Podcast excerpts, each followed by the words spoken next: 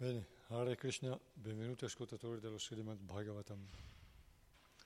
Siamo alla 77esima serata di incontro, di studio dello Srimad Bhagavatam.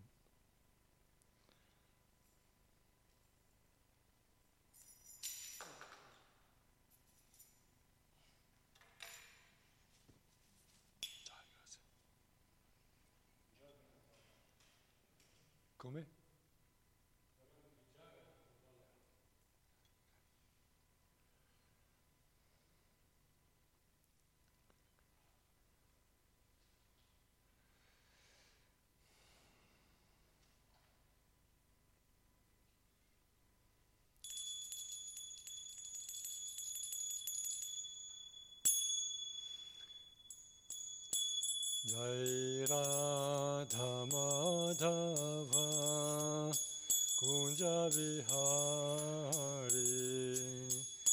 Jai Radha Madhava Kunja Vihari Jai Gopi Jana Vallabha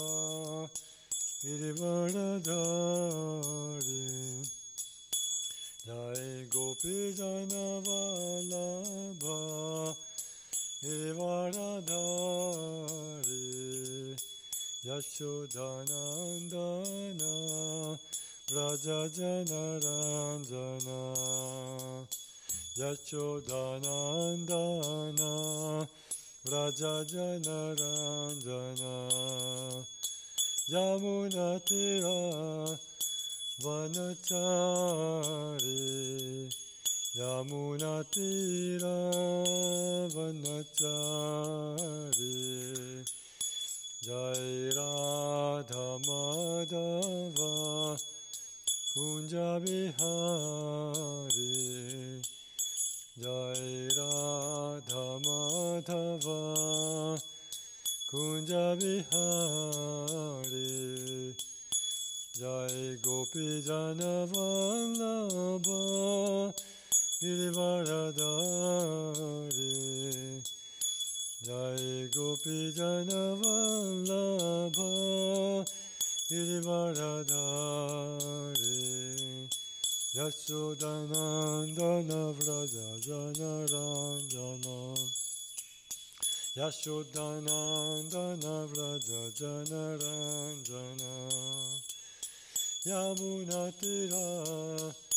Vanachari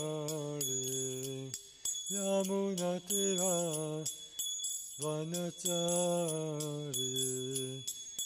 Jai Radha Madhava Kunja Bihari Jai Radha Madhava Kunja Hare Krishna, Hare Krishna, Krishna Krishna, Hare Hare, Hare Rama, Hare Rama, Rama Rama, Hare Hare, Hare Krishna, Hare Krishna, Krishna Krishna, Hare Hare.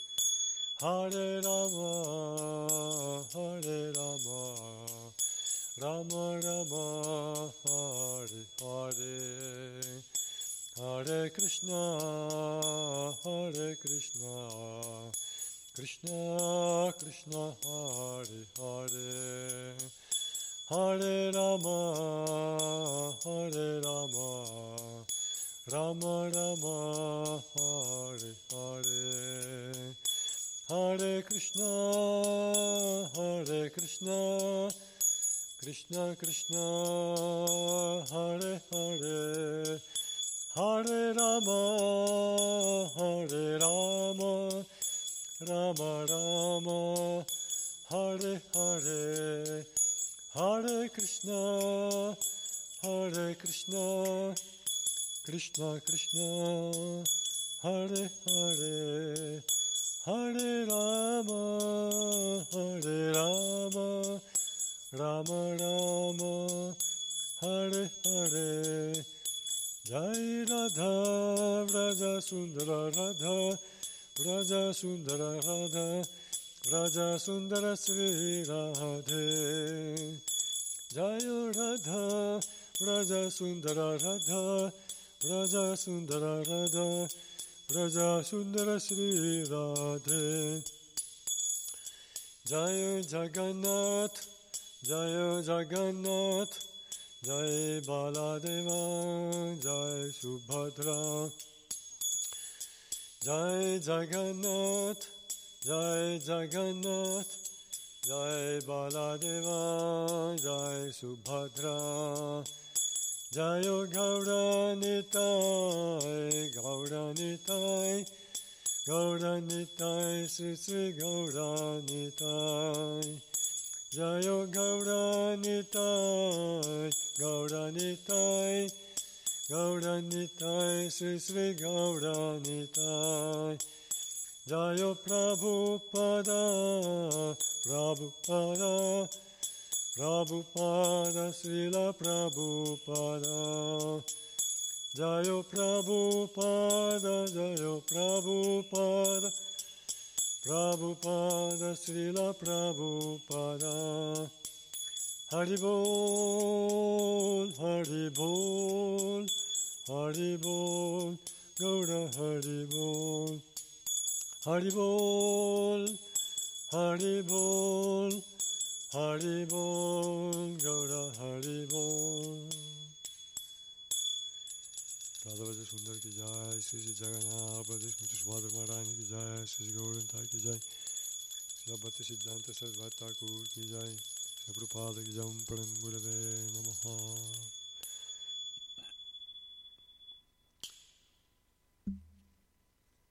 ॐ नमो भगवते वासुदेवाय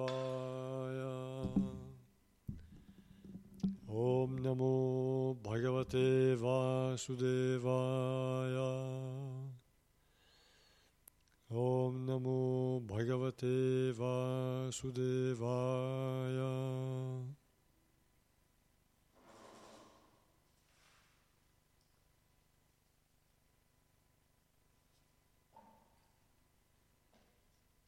Siamo al secondo canto dello Srimad Bhagavatam, Se- settimo capitolo intitolato La conferma del Purusha Sukta. Riprendiamo dal quinto verso. Prima leggiamo tutti i testi, le traduzioni del capitolo.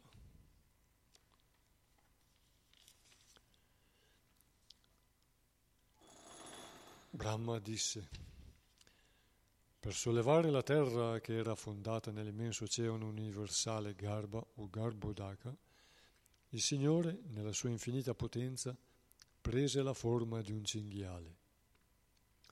Mentre compiva questo divertimento apparve il primo dei demoni, Hiranyaksha, che fu trafitto da una delle zanne del Signore. Il Prajapati generò prima su Yagna nel grembo di Akuti, sua sposa. Poi su Yagna generò su Yama e altri esseri celesti nel grembo di Dakshina. Su Yagna, nel ruolo di Indradeva, alleviò le terribili sofferenze che avevano colpito i tre sistemi planetari superiori, inferiore e intermedio. Perciò Svayambhuva Manu, l'illustre padre dell'umanità, gli diede il nome di Hari. Poi il Signore apparve nella forma di dell'avatara, nella persona dell'avatara Kapila, figlio del Prajapati Brahmana Kardama e di sua moglie Devahuti, i quali ebbero anche nove figlie.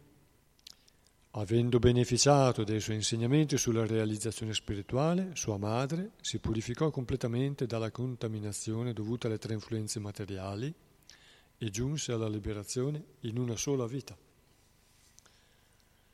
Il grande saggio Atri pregò il Signore di poter avere una discendenza. E poiché Atri riuscì a soddisfarlo, il Signore gli promise di apparire come suo figlio nella persona di Dattatreya o Datta, figlio di Atri. Per la grazia dei piedi di loto del Signore, molti furono purificati nelle dinastie Yadu, Ayaya e in altre ancora, e ricevettero grandi benefici sia materiali che spirituali. Il Signore, Soddisfatto delle austerità che avevo dovuto compiere per creare diversi sistemi planetari, si, manifestò nella persona dei quattro sana, Sanaka, Sanat Kumara, Sanandana e Sanatana. La conoscenza spirituale era andata persa durante la distruzione della creazione precedente, ma i quattro sana la spiegarono con tale chiarezza che i saggi poterono assimilarla subito. Per rivelare la propria austerità, il Signore apparve nella forma di Narayana e Nara, due gemelli nati dal grembo di Murti, moglie di Dharma e figlia di Daksha. Donne dalla bellezza celeste, compagne di Cupido, tentarono di indurli a rompere il loro voto, ma fallirono, perché innumerevoli donne altrettanto belle emanavano da loro l'essere supremo.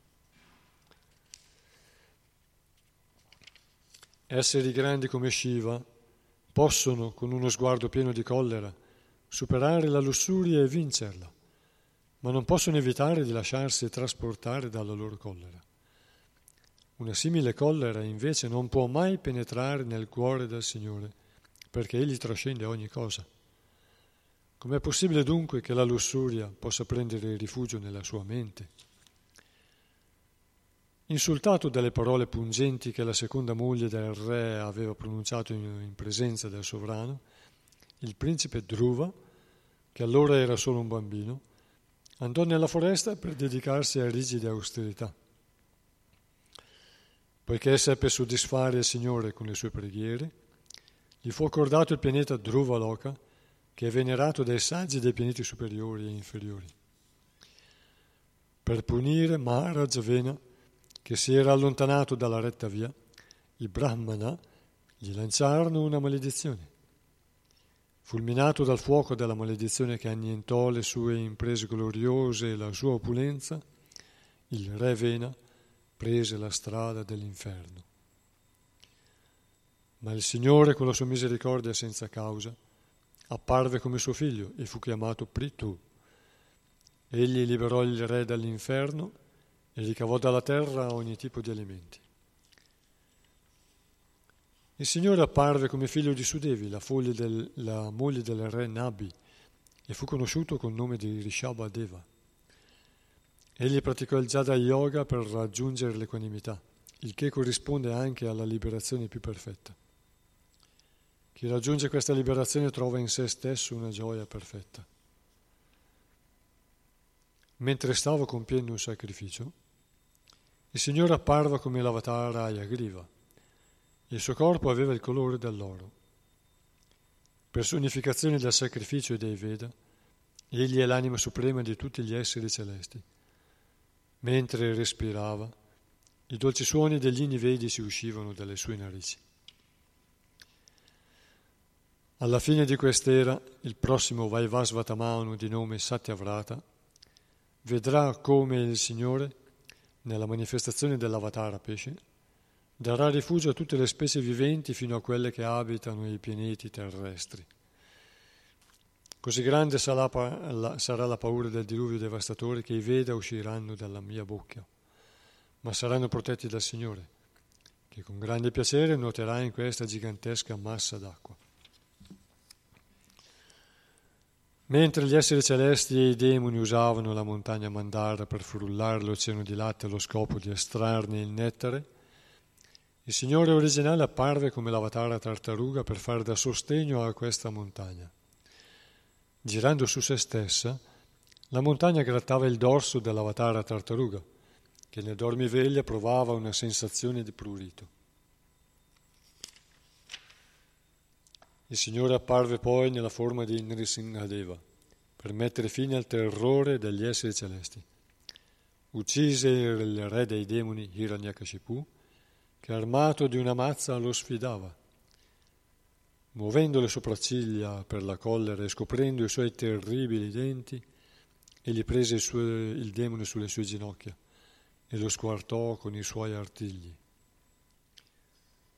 Mentre si trovava in un fiume, il re degli elefanti sentì che un coccodrillo di grande forza aveva afferrato una delle sue zampe. Stremato dalla sofferenza, colse un fiore di loto con la proboscide, e offrendolo al Signore pregò così. O Signore dell'universo, beneficiario primo di ogni cosa, o Salvatore, la cui gloria è uguale a quella di un luogo di pellegrinaggio. Il tuo nome è veramente degno di essere cantato. Infatti, semplicemente ascoltandolo, tutti possono purificarsi.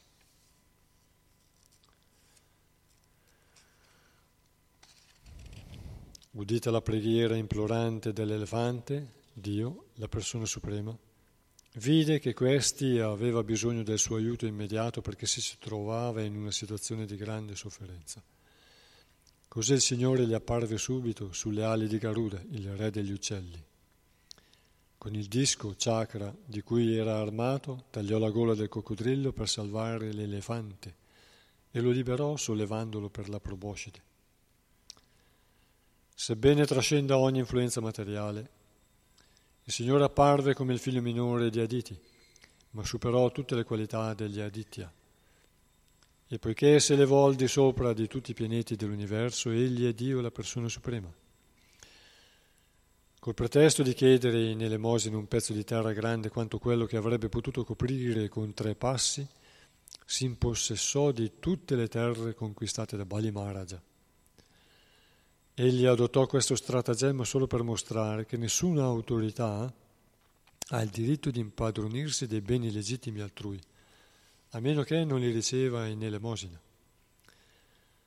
Trascurando la proibizione del suo maestro spirituale Bali Maharaja, che si era spruzzato sulla testa l'acqua che aveva lavato i piedi di lotta del Signore, pensò soltanto a mantenere la sua promessa e offrì il proprio corpo al Signore perché questi potesse fare il suo terzo passo. Neppure il regno dei cieli presentava qualche interesse per un re così magnanimo, sebbene egli l'avesse conquistato con la propria potenza. O Narda, la scienza di Dio e del suo servizio d'amore assoluto, ti fu insegnata dal Signore Supremo nella sua manifestazione di Hansavatara e tu fosti per lui una fonte di immensa soddisfazione per la grandezza del servizio di devozione che gli avevi offerto. Egli ti spiegò inoltre con molta chiarezza la scienza completa del servizio di devozione, scienza che è accessibile solo alle anime completamente sottomesse al Signore Supremo, Vasudeva.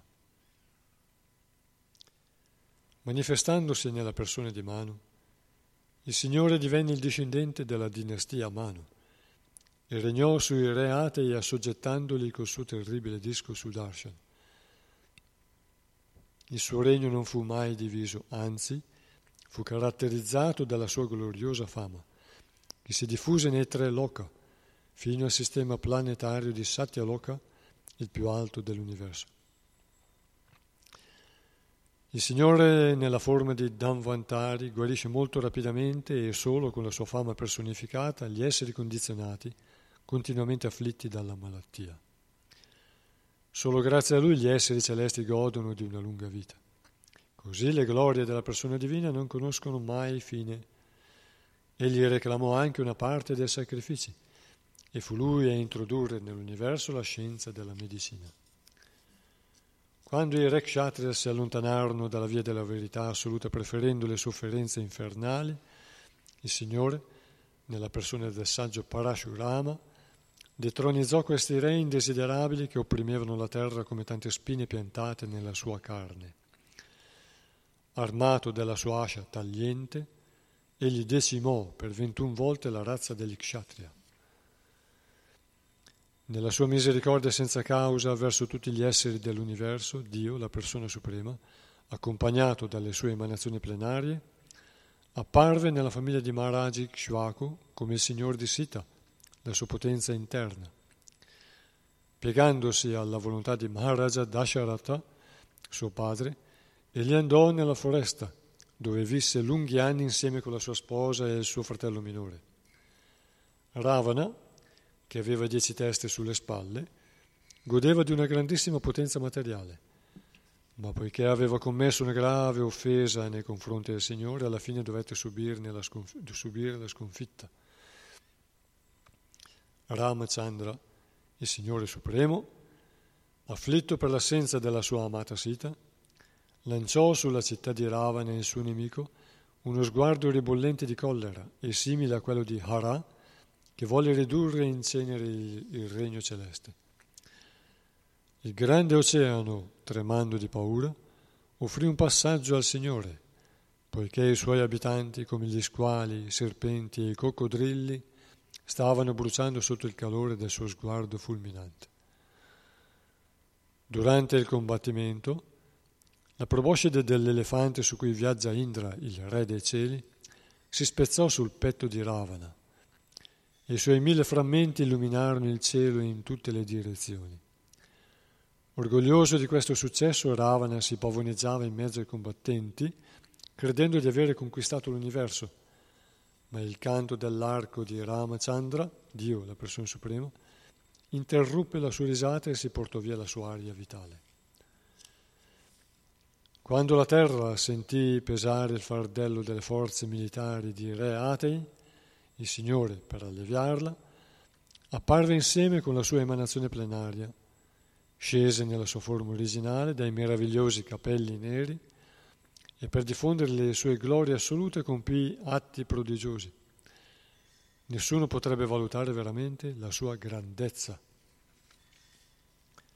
Non c'è dubbio che Sri Krishna sia il Signore Supremo. Altrimenti, come avrebbe potuto uccidere la gigantesca Putana mentre si trovava ancora tra le braccia di sua madre? Come avrebbe potuto rovesciare un pesante carro con un semplice calcio quando non aveva che tre mesi? E come avrebbe potuto sradicare due alberi Arjuna così grandi da toccare il cielo quando ancora camminava carponi per terra? Nessuno, eccetto il Signore, avrebbe potuto compiere questi atti Dopo che i pastori e i loro animali ebbero bevuto le acque avvelenate della Yamuna, il Signore, ancora bambino, li riportò in vita col suo sguardo misericordioso. E per purificare le acque della Yamuna vi si tuffò come per gioco e punì Kaliya, il serpente velenoso, che si era nascosto nel fiume, e dalla cui bocca usciva un torrente di veleno. Chi se non il Signore Supremo potrebbe compiere gesta così straordinarie? La notte stessa che seguì alla punizione del serpente Kaliya, mentre gli abitanti di Vrajabhumi dormivano tranquillamente, alcune foglie secche presero fuoco e incendiarono tutta la foresta. Gli abitanti di Vraja credettero che fosse giunta la, sua, la loro ultima ora. Ma il Signore, che si trovava in compagnia di Balarama, li salvò tutti, semplicemente chiudendo gli occhi. Queste sono le attività soprannaturali del Signore. Mentre la Gopi, Yashoda, madre adottiva di Krishna, tentava di legare le mani di suo figlio, notò che la corda era sempre troppo corta e quando alla fine riuscì nell'impresa, Sri Krishna lentamente aprì la bocca. Sri Krishna aprì lentamente la bocca e in quella bocca sua madre poté contemplare tutti gli universi riuniti. Questa visione la turbò sebbene ella fosse già convinta dei poteri soprannaturali di suo figlio. Sri Krishna salvò Nanda Maharaja, suo padre adottivo, dalle minacce di Varuna, il dio delle acque, e liberò i giovani pastori che erano stati rinchiusi dal figlio di Maya nelle grotte di una montagna. Quanto agli abitanti di Vrindavana che durante il giorno erano occupati nei loro doveri quotidiani, e la, e la notte dormivano profondamente in un sonno ristoratore, Sri Krishna diede loro il privilegio di accedere al più alto pianeta del mondo spirituale. Tutte queste azioni sono trascendentali e dimostrano senza ombra di dubbio la sua divinità. Quando su richiesta di Krishna i pastori di Vrindavan interrumpero il sacrificio destinato a Indra, il re dei cieli, questi volle far scomparire il territorio di Vraja sotto una pioggia torrenziale che sarebbe durata sette giorni consecutivi. Allora Sri Krishna, nella sua misericordia senza causa verso gli abitanti di Vraja, sollevò con una sola mano la collina chiamata Govardhana, sebbene non avesse che sette anni, proteggendo così gli animali dalle acque minacciose. Mentre il Signore si dedicava ai divertimenti della danza rasa nella foresta di Vrindavana, risvegliando con i suoi canti suavi e melodiosi il desiderio nelle mogli degli abitanti di Vrindavana, un demone di nome Shankachuda, ricco compagno del tesoriere degli esseri celesti Kuvera, volle rapire queste giovani donne, ma il Signore gli tagliò la testa. Gli esseri demoniaci, Pralamba, Denuka, Baka, Keshi, Arishta, Chanura, Mustika, l'elefante Kuvalaya Pida, Kansa, Yavana, Narakasura e Paundraka, potenti personaggi come Shalva, la scimmia di Vivida, Balvala, Dantavakra, i sette tori, Shambara, Vidurata e Rukmi, grandi guerrieri come Cambogia, Matsya, Kuru, Srinjaya e Kekaya, combatterono tutti con forza direttamente contro Hari, il Signore, oppure contro i suoi rappresentanti come Baladeva, Arjuna, Bhima e altri ancora. Gli esseri demoniaci che trovarono la morte in questo modo raggiunsero o il Brahmajoti impersonale o la dimora personale del Signore dei pianeti Vaikunta. Il Signore apparirà come il figlio di Satyavati, Vyasadeva. Egli riterrà che la sua opera, l'insieme delle scritture vediche, sarà molto difficile per gli uomini di minore intelligenza che vivono solo pochi anni in questo mondo Così dividerà l'albero della conoscenza vedica in molti rami adatti alle condizioni particolari di quest'epoca.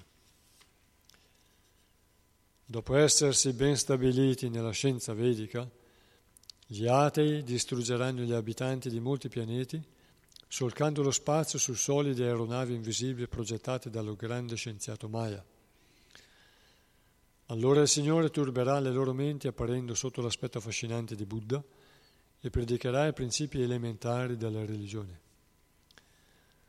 Poi, alla fine del Kali Yuga, quando non si parlerà più di Dio, nemmeno nelle dimore dei cosiddetti saggi e uomini rispettabili dei tre gruppi superiori della società, quando il potere del governo sarà passato nelle mani di ministri provenienti dalle strati inferiori della società, quello del Sudra o altri ancora più bassi, e quando le tecniche del compimento dei sacrifici saranno state completamente dimenticate, comprese le invocazioni che li accompagnano, il Signore apparirà come il castigatore supremo. All'inizio della creazione, solo l'austerità, io, Brahma e Prajapati, i grandi saggi che hanno il dovere di procreare, esistiamo. Poi nel corso della creazione appaiono Vishnu, gli esseri dotati di potere e i re dei diversi pianeti.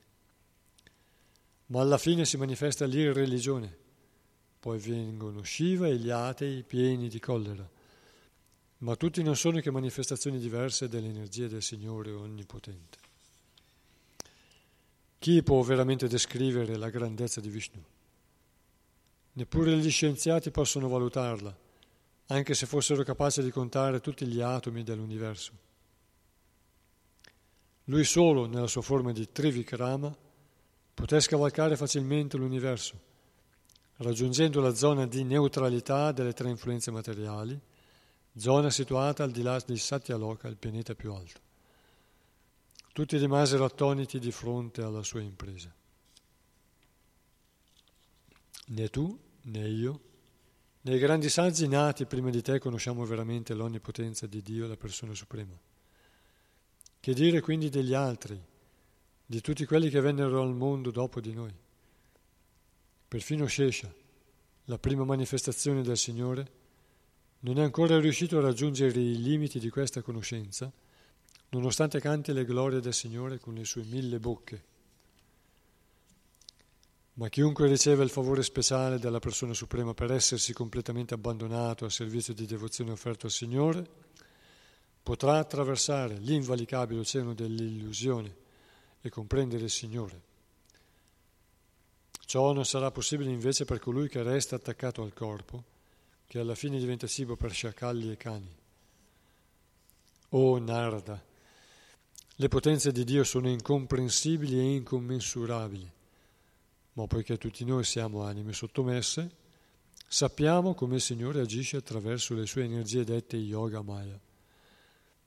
Le sue potenze sono conosciute dall'onnipotente Shiva, da Prahlada Maharaja, il grande re nato da una famiglia di ati, da Svayambhuva Manu, da sua moglie Shatarupa, dai suoi figli e figlie, come Priya Vrata, Uttanapada, Akuti, Devauti e Prasuti, e da molte grandi personalità come Prachinabhari, Ribu, Anga, il padre di Vena, Maharaja Dhruva, Ikshvaku, Aila, Muchukunda, Maharaja Janaka, Gadhi, Raghu, Ambarisha, Sagara, Gaya, Nausha, Mandata, Alarka, Shatadamva, Anu, Rantideva, Bhishma, Bali, Amurtaraya, Dilipa, Saubhari, Uttanka, Shibi, Devala, Pippalada, Sarasvata, Uddhava, Parashara, Burishena,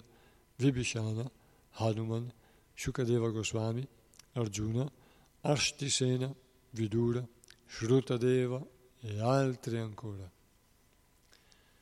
Abbandonandosi ai puri devoti del Signore e seguendo le loro orme nel servizio di devozione, anche coloro che fanno una vita di peccato, come le donne, i lavoratori, i montanari, i siberiani, o anche gli uccelli e le bestie selvagge, tutti possono accedere alla scienza del divino ed essere così liberati dalla morsa dell'energia illusoria. La realizzazione del Brahman assoluto corrisponde a una felicità infinita e senza ombra. Questo è sicuramente l'aspetto ultimo del proprietario e beneficiario supremo di ogni cosa, la persona divina.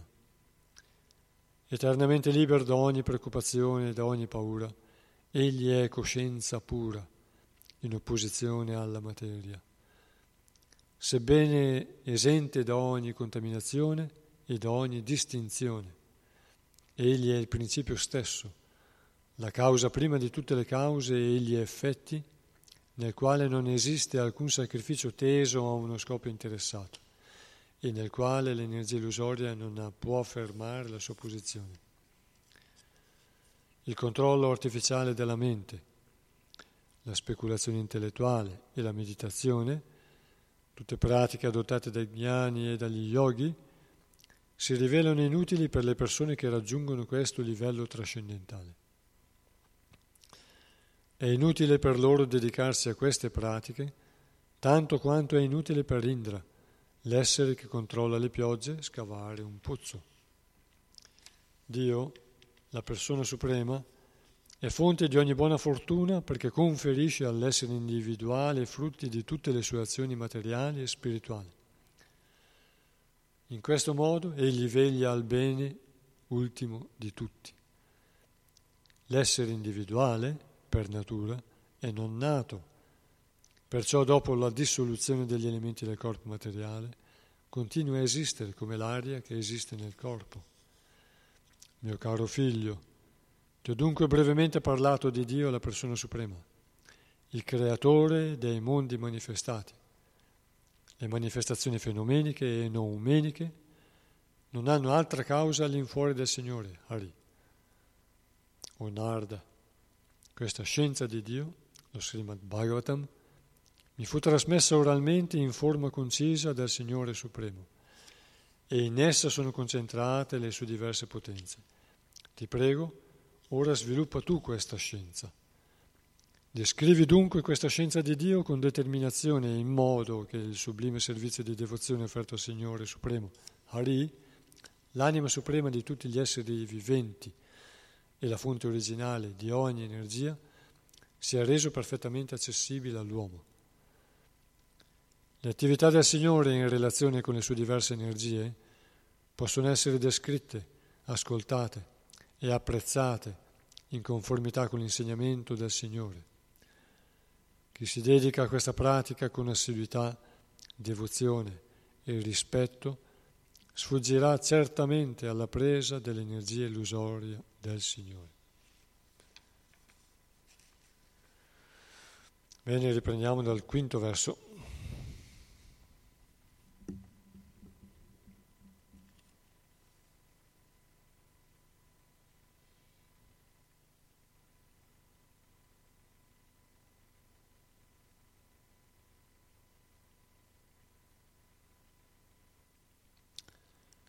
Taptam tapo vividaloka sisrikshayami adau sanat sva tapasah sahasa chatussano bhut prakalpa samplava vinashtam ihatma tattvam samyak jagada munayo yat achakshatatman. Il Signore, soddisfatto delle austerità che avevo dovuto compiere per creare i diversi sistemi planetari, si manifestò nella persona dei quattro sana, Sanaka, Sanatkumara, Sanandana e Sanatana. La conoscenza spirituale era andata persa durante la distruzione della creazione precedente, ma i quattro sana la spiegarono con tale chiarezza che i saggi poterono assimilarla subito. Spiegazione di Sua Divina Grazia Bhaichar Narvinda Bhaktivedanta Swami Maharaj Prabhupada. Le preghiere del Vishnu Sahasranama attribuiscono al Signore i nomi di Sanat e Sanatanama e Sanatanatama. Gli esseri viventi sono qualitativamente identici al Signore per la loro natura sanatana o eterna, ma il Signore è Sanatanatama, l'Eterno, Supremo e Assoluto al contrario degli esseri individuali, parti infinitesimali della, loro, della sua persona, che sono soggetti a cadere nell'atmosfera di non eternità. Di conseguenza, dal punto di vista quantitativo, gli esseri individuali sono differenti dal Signore. Il Sanatana supremo e assoluto. Il termine san contiene anche il significato di carità. Quando un devoto offre tutto al Signore, questo risponde dando se stesso al devoto. Ciò è confermato nella Bhagavad Gita 4.11. Ye yata mam prapadyante Brahmaji desiderava creare l'intera manifestazione cosmica esattamente come era stata nel precedente ciclo di ieri. E poiché la conoscenza dell'assoluto era completamente scomparsa dall'universo durante l'ultima Apocalisse, Voleva che questa conoscenza fosse risvegliata. Senza di essa infatti la creazione non avrebbe avuto ragione di esistere. La conoscenza trascendentale è indispensabile alle anime eternamente condizionate, che ricevono così in ogni ciclo cosmico la possibilità di essere liberate. Per la grazia del Signore Brahmaji fu in grado di compiere la sua missione generando quattro figli. Sanaka, Sanatkumara, Sanandana e Sanatana.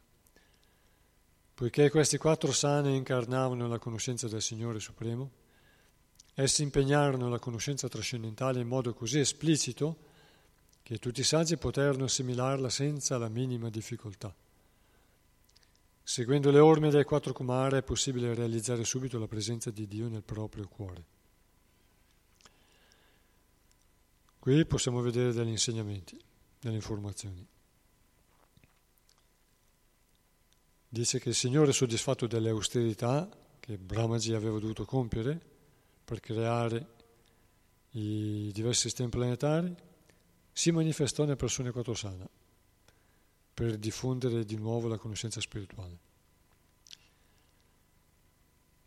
Qui si parla di un giorno di Brahma, qui si parla degli avatar. Settimo capitolo, descrizione degli avatar. Si parla degli avatar, si parla degli avatar di questo giorno di Brahma. Ogni giorno di Brahma dura 4 miliardi e 320 milioni di anni, quindi mille Mahayuga, mille insiemi, gruppi di quattro yuga. Satya, Vapara, Treta e Kali, yuga. E non si parla dei giorni precedenti. Brahma, ci informano le scritture, che è a metà della sua vita, al cinquantesimo anno circa. E quindi qui si parla solo di un giorno di Brahma. Noi non conosciamo cosa è successo il giorno precedente, gli altri giorni precedenti. Sappiamo che c'è, sta, che c'è questo risveglio dopo l'Apocalisse, come è chiamata qui, precedente, che dura durante la notte di Brahma, che dura altrettanto quanto il giorno di Brahma. In questo periodo i sistemi planetari sono sommersi fino ai pianeti superiori. È per questo che noi vediamo delle montagne, ad esempio, per quanto in Italia, come le Dolomiti, che sono centinaia di metri di roccia composta dai sedimenti di gusci, conchiglie, gusci di eh, scheletri, gusci di calcio eh, pressato dal tempo di, eh, di animali eh, acquatici, tipo conchiglie, coralli e così via. E tutto questo insieme si accumula e cresce durante miliardi di anni della notte di Brahma, in cui i pianeti, fino ai pianeti terrestri, quindi fino ai pianeti superiori, sono sommersi dall'acqua. E l'unica vita è quella delle specie acquatiche, fino a quei pianeti. Dopo le acque si ritirano e piano piano si riforma, si, ripopola, si ripopolano i pianeti. E tutto quello che viene manifestato ha una causa. Uno nasce in un modo perché ci sono delle cause delle vite precedenti. Così appaiono i Sanat Kumara, i, i quattro Kumara, i quattro Sana, vengono chiamati qui, Chatussana. Eh, perché il Signore, soddisfatto dell'austerità di Brahma, vuole ridiffondere, come nei giorni, nei giorni precedenti, ridiffondere la conoscenza spirituale.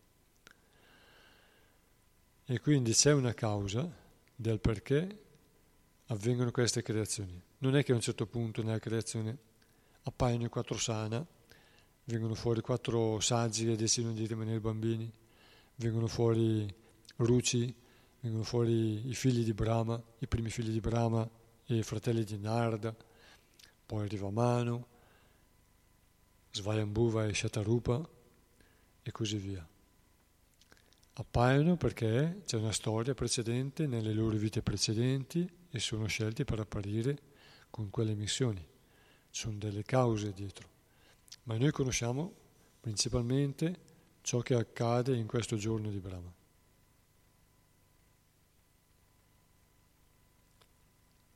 Quando si dice che le glorie del Signore sono incalcolabili, neanche Anantashesha riesce a nominarle tutte con le sue migliaia di teste, se noi pensiamo anche solo alla, a, a, tutti i giorni di Brahma fino a, questo, a questa sua età, quante cose sono accadute, quante volte il Signore appare ogni giorno di Brahma e quante attività meravigliose ha compiuto. Noi conosciamo quello che accade in questo giorno di Brahma.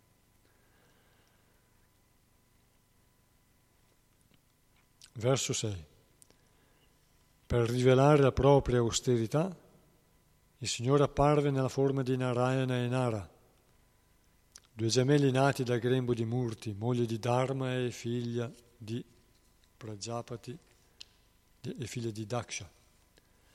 Donne dalla bellezza celeste, compagni di Cupido, tentarono di indurli a rompere il loro voto, ma fallirono perché innumerevoli donne altrettanto belle emanavano da loro l'essere supremo. Spiegazione di Srila Prabhupada. Il Signore, fonte di tutto ciò che esiste, è anche l'origine di tutte le austerità e penitenze. I saggi si sottopongono a grandi voti di austerità al fine di raggiungere successo nella ricerca del sé spirituale. L'esistenza umana è fatta in modo particolare per compiere questo tapasya, che è sempre accompagnato da un solenne voto di celibato, il brahmacharya. La rigida via del tapasya non permette neppure il minimo contatto con donne.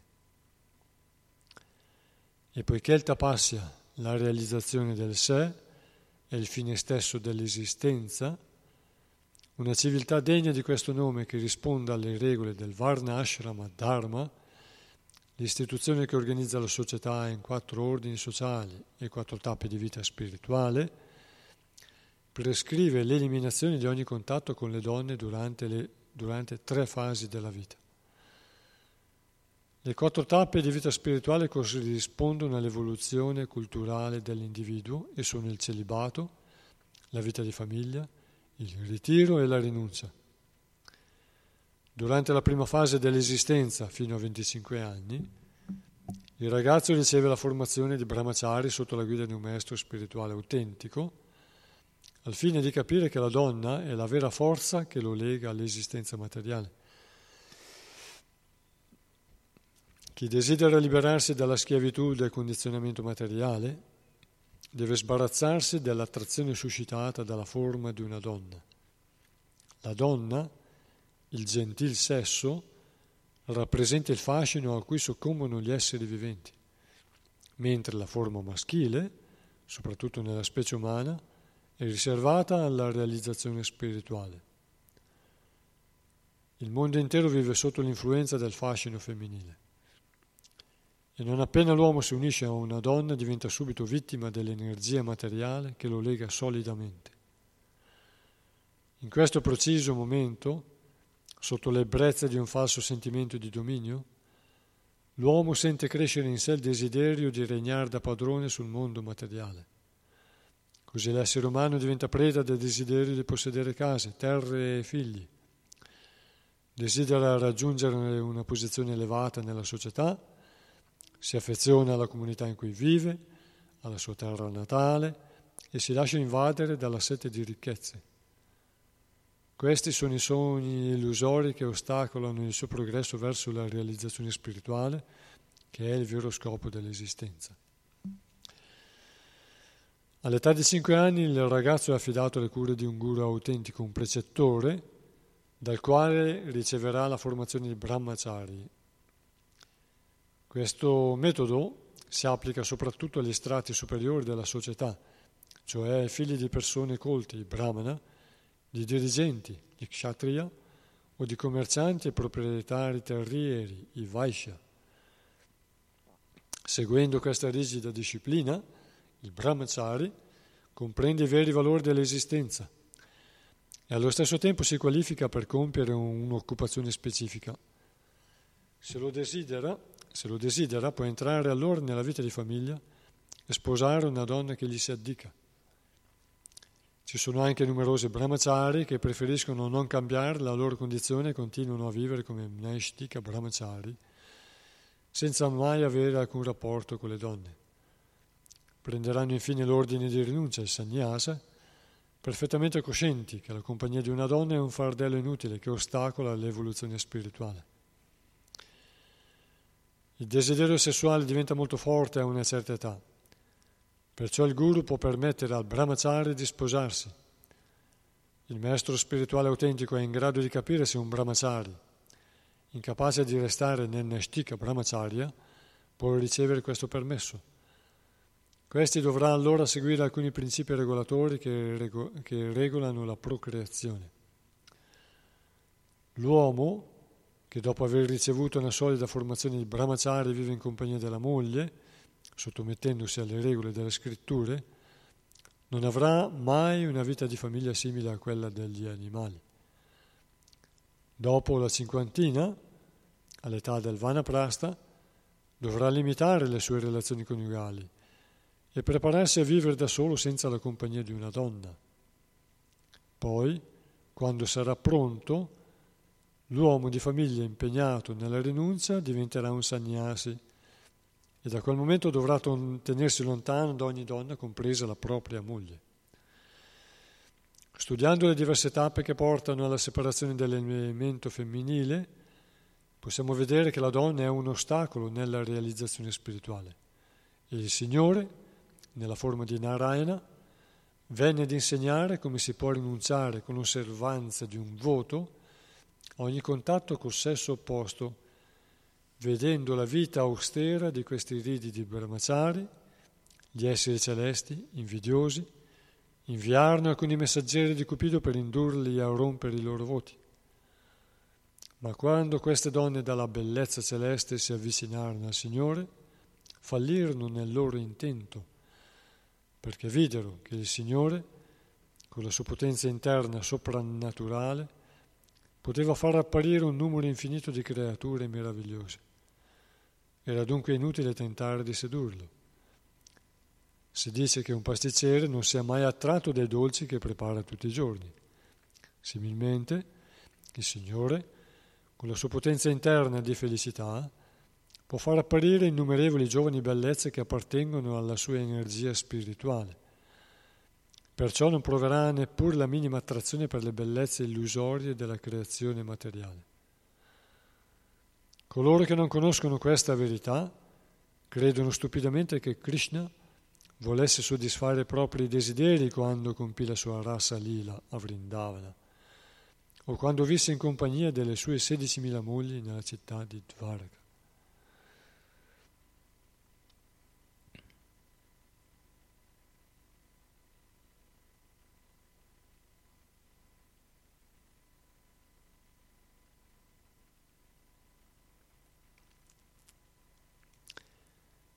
Chi non ha mai visto bellezze celesti,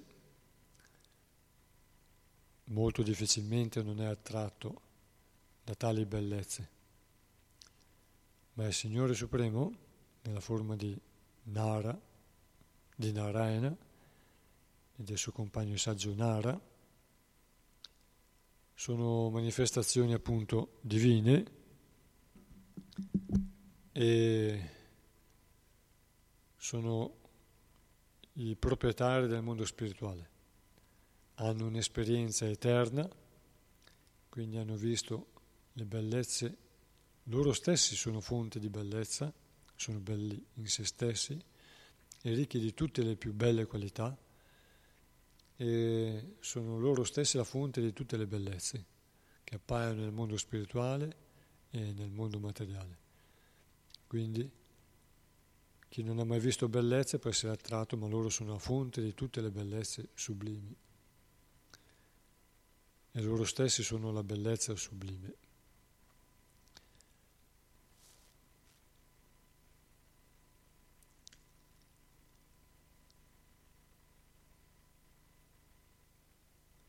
Come quando Brahma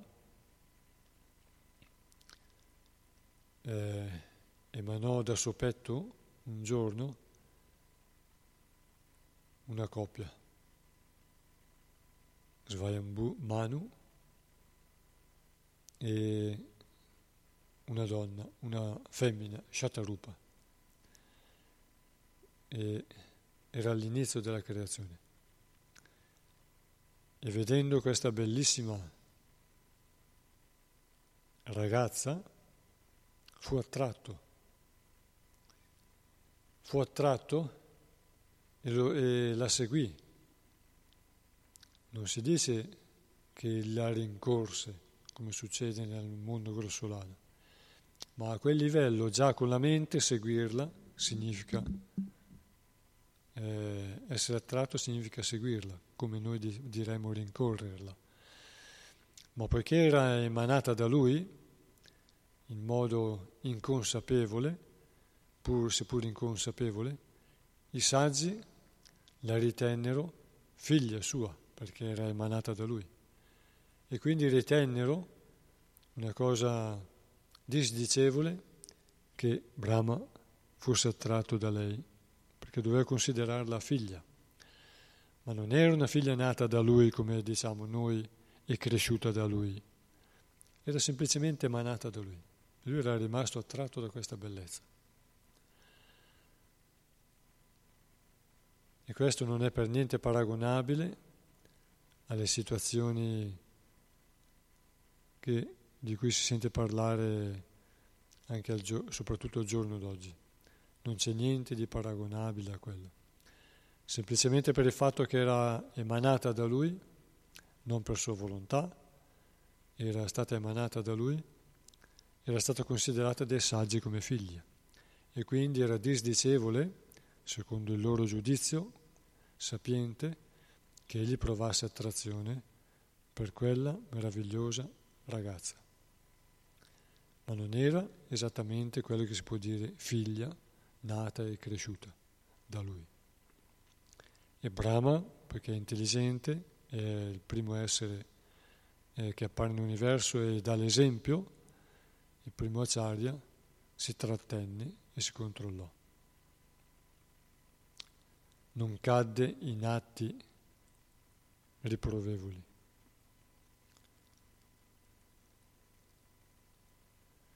Qui si parla delle varie tappe della vita. Al giorno d'oggi, si parla dopo i 50, l'uomo dovrebbe ritirarsi a Vanaprastha, ma al giorno, al giorno d'oggi, a 50 anni, tanti hanno ancora dei bambini piccoli perché visto la congiuntura economica e sociale del giorno d'oggi è difficile sposarsi giovani, pochi si sposano giovani, si sposano in età già matura, quando hanno sviluppato una certa economia e quindi più stabilità economica e queste cose qui. E quindi sono sfasate le, le tappe spirituali di di, cre- di crescita spirituale.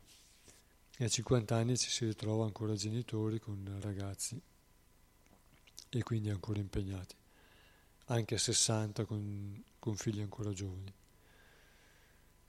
E si dice che l'uomo dovrebbe tenersi lontano dalla donna, che la forma umana, la donna, il gentisesso, è fatto per per richiamare la, il piacere della vita, della vita materiale, per sviluppare il piacere della vita materiale, la sua compagnia, fare coppia, la crescita di, una, di uno stato sociale, i figli, la casa, i parenti, gli amici, gli incontri tra parenti, tra amici e queste cose che allietano la vita.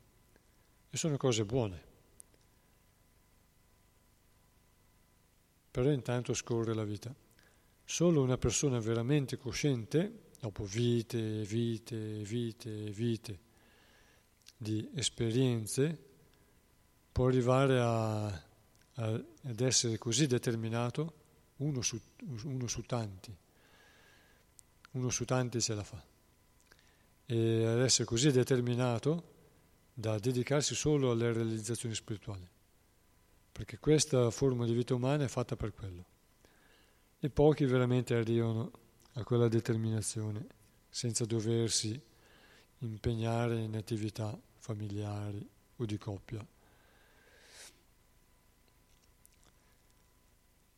Ma nella società di oggi è molto difficile svincolarsi da tutti i richiami e poi le cose sono fatte in un certo modo, il sistema è fatto in un certo modo che anche se ci sarebbe la possibilità di vivere in modo più tranquillo, si viene invece coinvolti in una ruota, in una catena che stritola e porta via tutta l'energia vitale all'uomo e anche alla donna, perché per, vi- per vivere uomo e donna devono lavorare insieme, per l'affitto, per i figli, e i figli non sono seguiti tutto è fatto in modo da menti demoniache per disgregare i valori della vita umana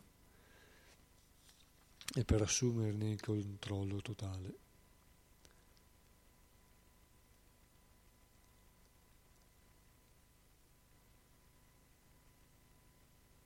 Non è male la donna, ma appunto è difficile avere una relazione amichevole e di sostegno spirituale con una donna che non sia tua moglie. Quindi è regolare sposarsi, fare coppia e aiutarsi a vicenda e, e con, eh, con, vicendevole sostegno, comprensione, sostegno e, e tutto quello che comporta. Anche se si dice che la vita comporta le amarezze della procreazione, diceva un verso precedente. Verso 7.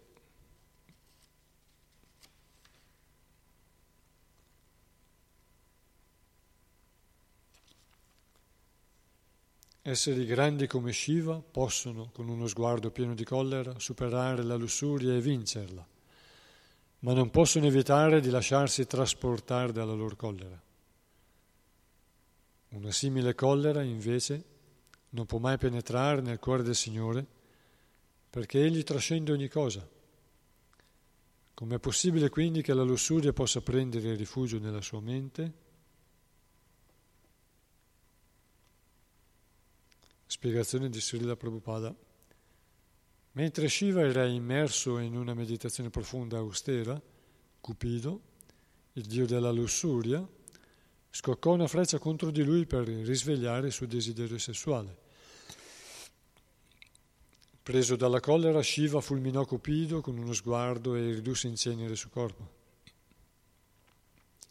Nonostante la sua grande potenza, Shiva non si trova mai, non si trova mai nonostante, nonostante la sua grande potenza, Shiva non fu capace di controllare la collera, ma nel comportamento di Sri Vishnu non si trova mai una simile mancanza di controllo. Anzi, quando Brigumuni intenzionalmente colpì il Signore sul petto per mettere alla prova la sua tolleranza, il Signore, invece di arrabbiarsi, implorò il suo perdono, preoccupato che Brigumuni si fosse fatto male toccando col piede il suo petto così duro. Il segno del Brigupada sul petto del Signore testimonia dunque la sua tolleranza. E poiché il Signore non è mai toccato dalla collera, in qualsiasi forma si presenti, come potrebbe essere turbato dalla lussuria che è meno potente della collera? La collera nasce quando la lussuria o il desiderio non sono soddisfatti, perciò l'assenza di collera va di pari passo con l'assenza di lussuria. Il Signore è definito apta kama perché ha il potere di soddisfare i propri desideri senza l'aiuto di nessuno. Inoltre è illimitato come illimitati sono i suoi desideri. Eccetto il Signore, tutti gli esseri viventi sono limitati sotto ogni aspetto. Com'è possibile dunque che esseri limitati possano soddisfare i desideri dell'illimitato? In conclusione, lussuria e collera non possono esistere in Dio, la persona suprema e assoluta. E anche se talvolta egli fa mostra di collera o di lussuria, Ciò deve essere considerato una benedizione assoluta. Come con eh, Bhishmadeva, il Signore gli mostrò la sua collera, ma era desiderio di Bhishmadeva vedere il Signore impegnato in un combattimento con collera. E fu soddisfatto di vederlo, perché Bhishmadeva è un grande eroe, e quando il vide il Signore avventarsi contro di lui con con furia, fu soddisfatto e lo apprezzò nel suo aspetto eroico e, e urgente di difendere il suo devoto Arjuna.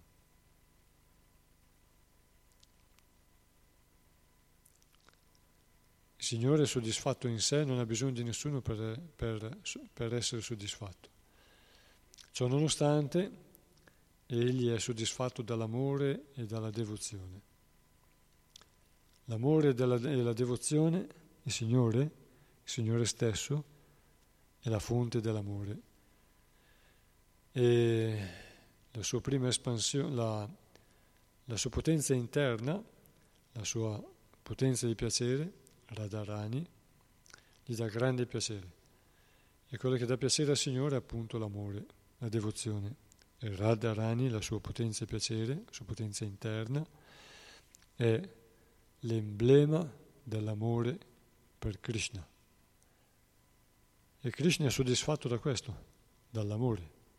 Quando si dice due cuori e una capanna, significa che quello che dà più soddisfazione nella vita è l'amore, anche se si vive in una capanna.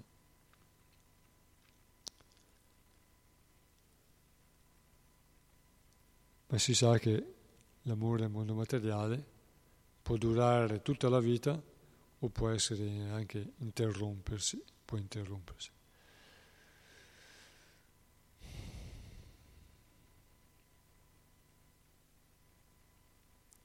Signore non è toccato dalla collera, il Signore ci sorprende con i suoi atti, così come quando sorprese Bregomuni, che era andato da lui per testarlo, è andato a testare Brahma, il padre, suo padre, e era entrato senza, era, gli è arrivato in presenza di, Brahm, di suo padre Brahmaji, senza rispetto e senza, così, con, con confidenza, senza mostrargli rispetto né, né attenzione. Brahma all'inizio divenne rosso di rabbia per, per, nel vedere questa ignoranza, ma dovuto alla sua intelligenza controllò la sua passione. Shiva invece, allo stesso modo, quando incontrò, eh, Brigomuni incontrò Shiva, suo fratello maggiore, possiamo dire suo fratello maggiore, le scritture possono dire che è suo fratello maggiore, quando era in presenza di Shiva non gli mostrò né rispetto né, né molta considerazione, ma andò con troppa confidenza da lui. In questo modo Shiva si arrabbiò e saltò in piedi con il, con il suo tridente per castigarlo, ma, ma Uma, sua moglie, la dea Parvati, lo fermò, lo trattenne. Quando andò invece da Vishnu, che stava riposando, stava dormendo, eh, Brigomuni, per testarlo, con il suo piede lo scosse sul petto, gli dette una pedata, col piede lo spinse sul petto per, per svegliarlo. Ci vuole un gran coraggio a fare questo. Questo lo può fare solo chi ha una mente molto, molto evoluta, una mente superiore come il saggio Brigo. Ma nessuno di noi è controllore, anche Brigo andò incontro alle conseguenze perché fu maledetto, fece arrabbiare la madre, ma la, la moglie di, di, la compagna di Vishnu, la dea Lakshmi, che dispiaciuta per come era stato trattato il signore Vishnu, guardò con collera Brigomuni e in questo modo lo maledisse. Infatti Brigomuni, della famiglia del Brahmana, fu maledetto a non avere il, il favore della dea Lakshmi, la ricchezza. E si dice che tutti i brahmani in genere hanno tendenza ad essere poveri. Sappiamo che brahmana sono onesti e indipendenti e in questo modo quindi non sviluppano l'economia perché sono sinceri, onesti e indipendenti, non servono nessuno per il beneficio di, di, una, di, una, di un guadagno, ma sono indipendenti e quindi possono dire la verità senza dover dover fare dei compromessi per compiacere qualcuno, per avere una, una, un tornaconto. Però anche, anche, il fatto di essere stato maledetto dalla dea Lakshmi fa in modo che i brahmana difficilmente riescano a sviluppare la ricchezza. I Vaishya sì, ma i brahmana no. In genere i brahmana vivono in modo povero anche per sviluppare le loro qualità superiori di controllo. Allora eh, il Signore Vishnu sorprese tutti quanti perché svegliandosi vide Brigomuni e pensò a servirlo. E si scusò per non essersi accorto della, del suo arrivo, anzi gli chiese ti sei fatto male sul mio petto duro? Gli chiese, si preoccupò per lui. provate a dare un calcio, se noi proviamo a dare un calcio a una, un sasso pesante, ci sloghiamo il piede. Così il Signore Vishnu, potente, la fonte di tutte le energie, si preoccupò del piede di, del, del, del povero piccolo brahmana Brigomuni.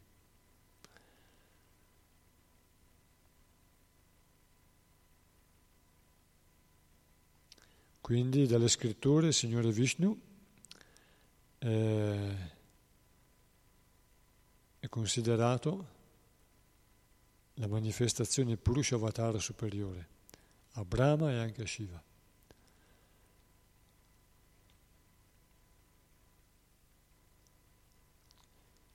Verso 8.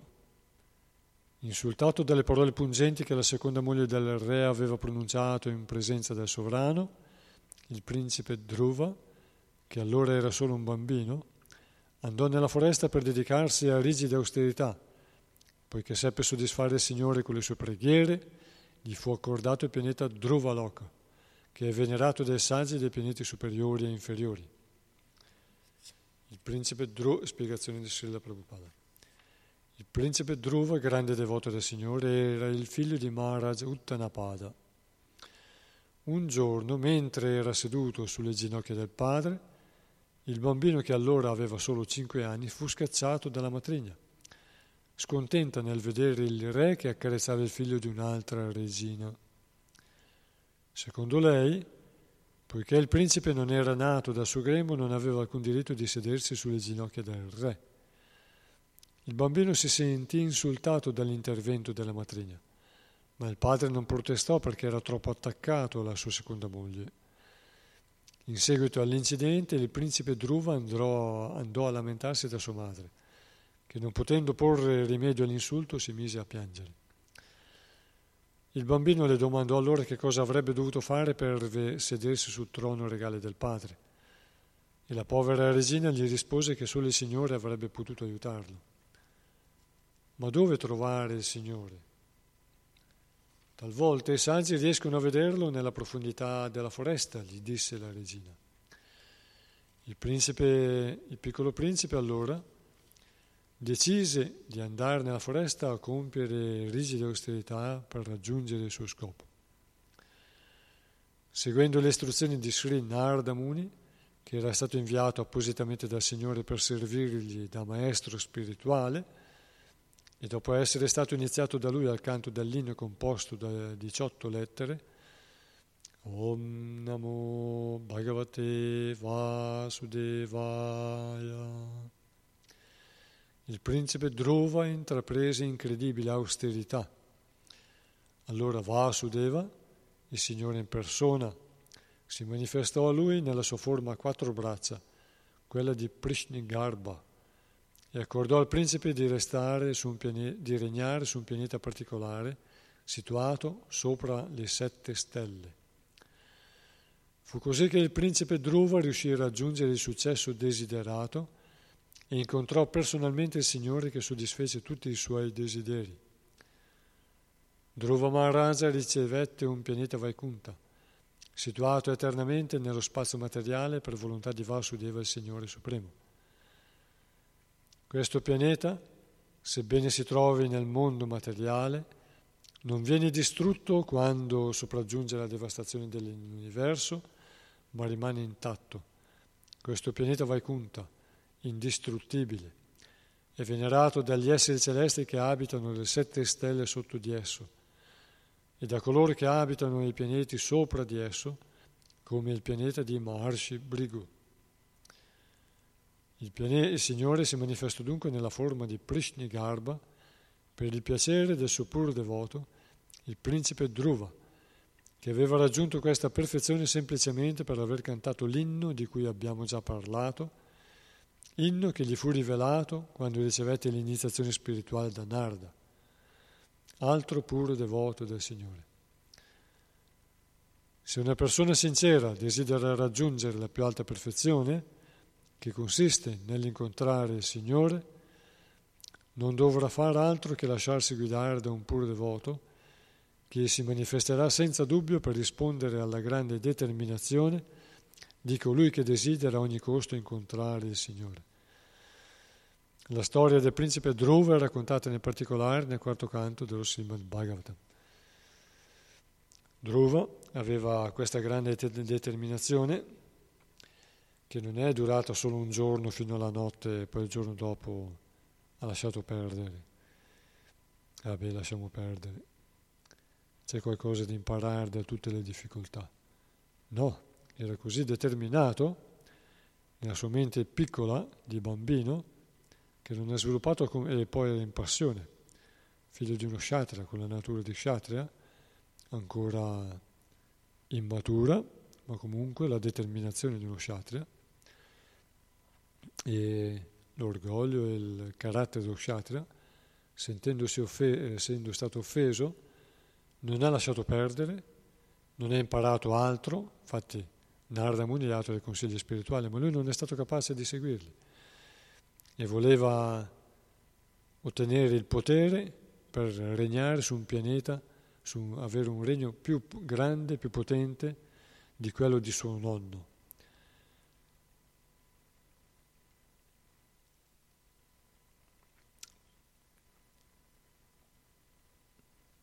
Manu ha tre figli e tre figlie, Uttanapada, Priyavrata e,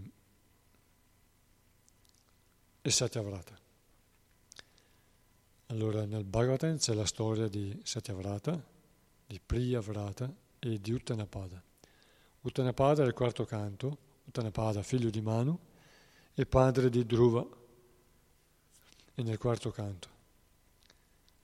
E allora Dhruva questa determinazione l'ha portata avanti per un giorno, per un mese, due mesi, tre mesi e voleva arrivare a ottenere un regno più grande di quello di suo nonno.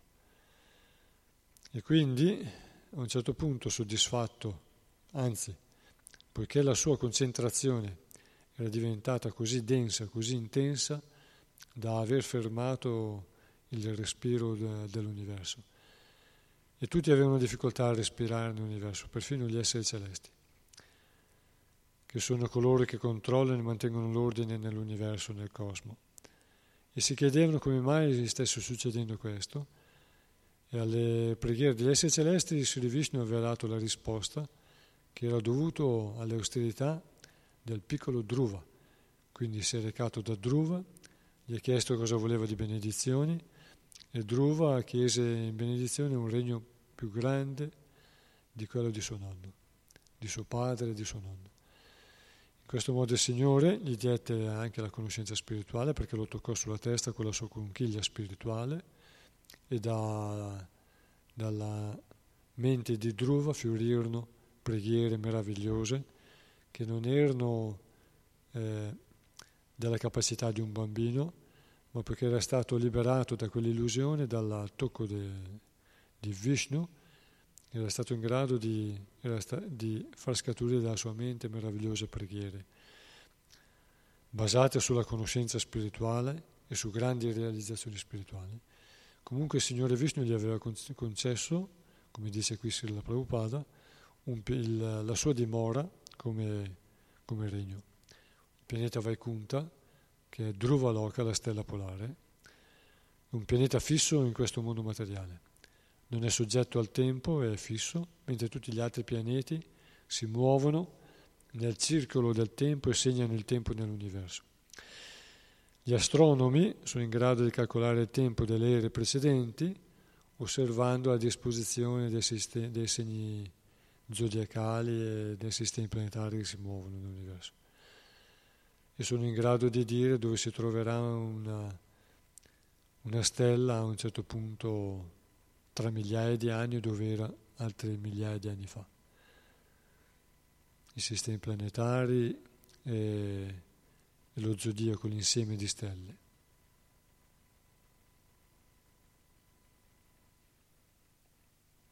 Lo zodiaco sono insiemi di stelle che si muovono.